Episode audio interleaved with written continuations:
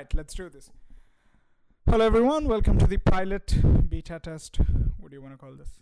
Anyway, of the podcast project. Um, we have Avneesh Chandra, Daksh Sharma, and Padmanabh Pandit, and my name's Athyunnath Eleti.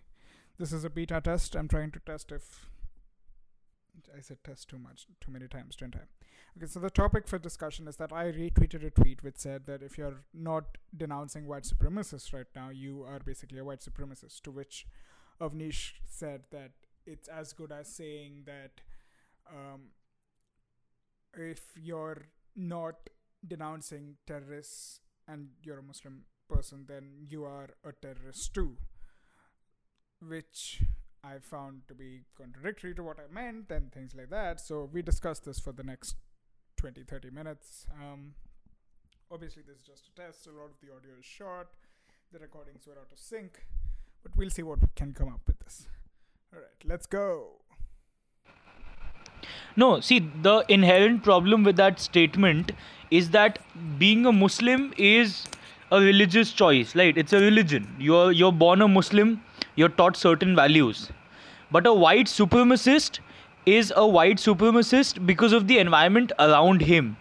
Right? So a white supremacist in its the most intrinsic form, the most basic form, a white supremacist is racist.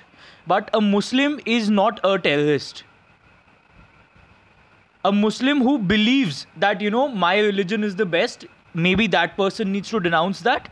But not all Muslims, because not all, all white people do this. Only the white supremacists do this, right? Um, I do think there's a there's something to be said for people who are indifferent. I don't think that's that. Uh, I think Athyunnath sent me this line by JFK about moral ambiguity, moral ambiguity in a time of crisis, and uh, it's definitely a whole other discussion. But I think what I was talking to Athyunnath about uh, when it came to this was the problem arises when you expect a certain group of people to have to denounce something. When you expect uh, Muslims to actively have to denounce terrorism or white people to actively have to denounce white supremacy, you're assuming that their silence is equal to being complicit, which is not true and racist in so its own way. the thing is, uh, I don't think if you if you're a, if you're a white person and you you don't denounce you know whatever's been happening the neo-Nazism and everything you automatically become a supremacist I think the whole idea of a supremacy kind of uh, ideology is based on the fact that you do not value other races as much as yours uh, you could technically not agree with what's happening or you could be indifferent to it but I think you lose the whole concept of supremacy if you're not putting a race down. You, I, a white person could just be saying, well, I mean, this is happening, it's fucked up. That's all he needs to say. He doesn't need to like condemn, oh, neo-Nazism is bad, or there's there's not like a template which you have to say, okay, now you're like, uh, you know, you you're clean through. You you you've given you've been given the clean shit. Okay, you're out of the danger zone there shouldn't be a fixed template saying that okay if you say these things you're a good human being uh, if you don't explicitly say these things well you're on the wrong side of things i think uh, reducing everything to a template of uh, sentences or phrases kind of defeats the purpose of conversation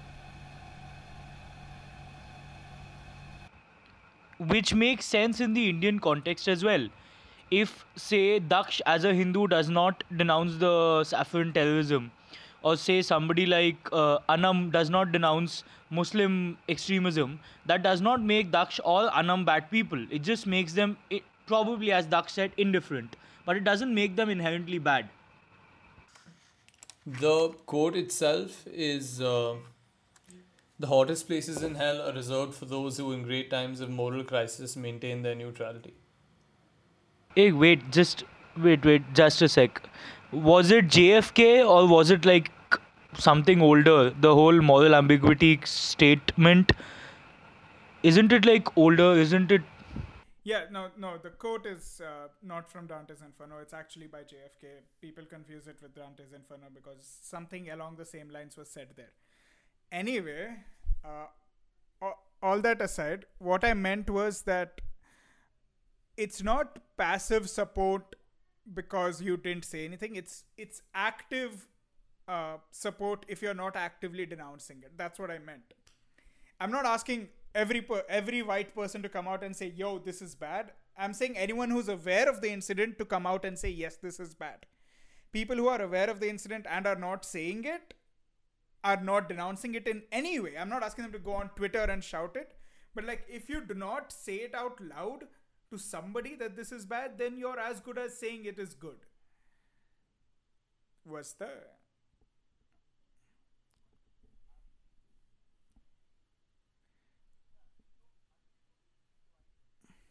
No, it, you're not because Yeah, I'm saying people why who don't- why should you have to say Yeah. anything?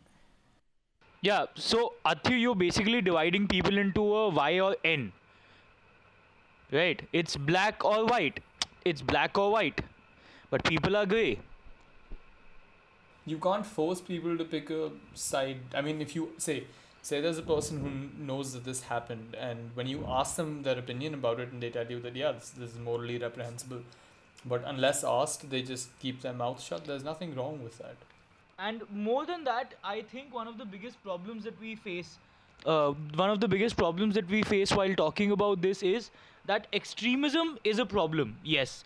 But the people who will silently agree with it or silently support it or will not actively denounce it are the people who believe that there is certain element in this whole protest or in this whole, you know, activism that might be true or that might be valid for them. So for a white person, although he may be inherently not a racist bastard, but maybe somewhere, you know, he feels that okay, we are we are better at this. You know how those people who justify misogyny, it's some somewhat like that. They may not agree with the extremism, but they agree with the base of it, and that, however wrong it may be. Ensures that they don't pick one side. They don't pick the extremist side, or they don't pick the uh, the good side as we put it. So they are somewhere in between. As I said, humans are grey. But but when it comes to that, I'm sorry, you can go ahead. Um, I was saying that a few weeks after the Trump election, I think there was uh, one of these CNN hosts. I think Van Jones was on uh, Trevor Noah's show, and he was being asked why he doesn't automatically dismiss uh, people who voted for Trump as being, you know, absolute uh, irredeemable racists or bigots.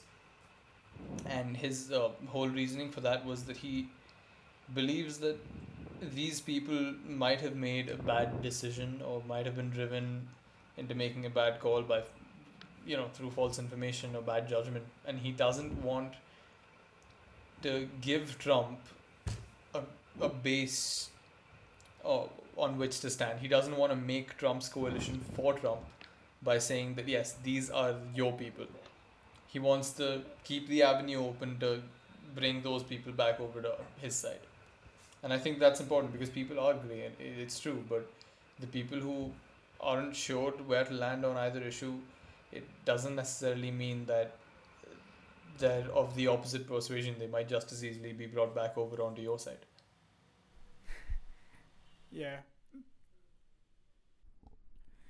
And that was it. Um, thank you so much. If you're listening to this, then obviously one of us has sent you the link, and you really like us, or you know you just wanna mess around and have a lot of free time. Uh, yeah, that's it for now. Let's hope that this thing works out and we get an episode out in a week or two. All right. Bye bye now.